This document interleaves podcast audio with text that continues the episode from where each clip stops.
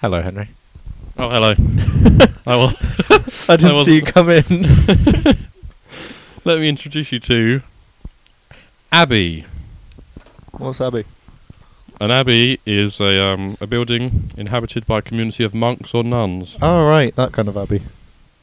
as opposed to the abbreviation of Abigail. Yes. yeah, okay. I thought you were introducing me to Abby. Here she is, isn't she lovely? Here she is. Hi, Ed. Uh, anyway, Do you wanna do you wanna inhabit me? to meet me in my abattoir? oh, Anyway, uh, Abbey. I don't know. A, a place where you get a bunch of nuns does not sound like an exciting time. They're monks.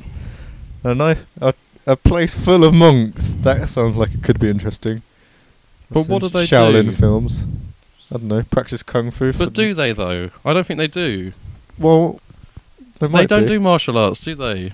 I've seen What? Shaolin monks, maybe. on Netflix. There's a film called um, "Nuns with Big Guns" or something. Oh, I watched some of that. It was That- absurd. Hmm. So nuns could be interesting, I guess. But If that nuns aren't film's really a like that. documentary. Stop basing your review, your views on films. Not all monks learn kung fu, and not all nuns have big guns. Oh. A regular abbey is not filled with guns or kung fu. I don't think it's like silence, isn't it? Or like what they do their what's it called? Porn. Not porn. Action flicks. what's it called? Where they stay quiet for ages. Shrug. Oh, there's a Celibacy.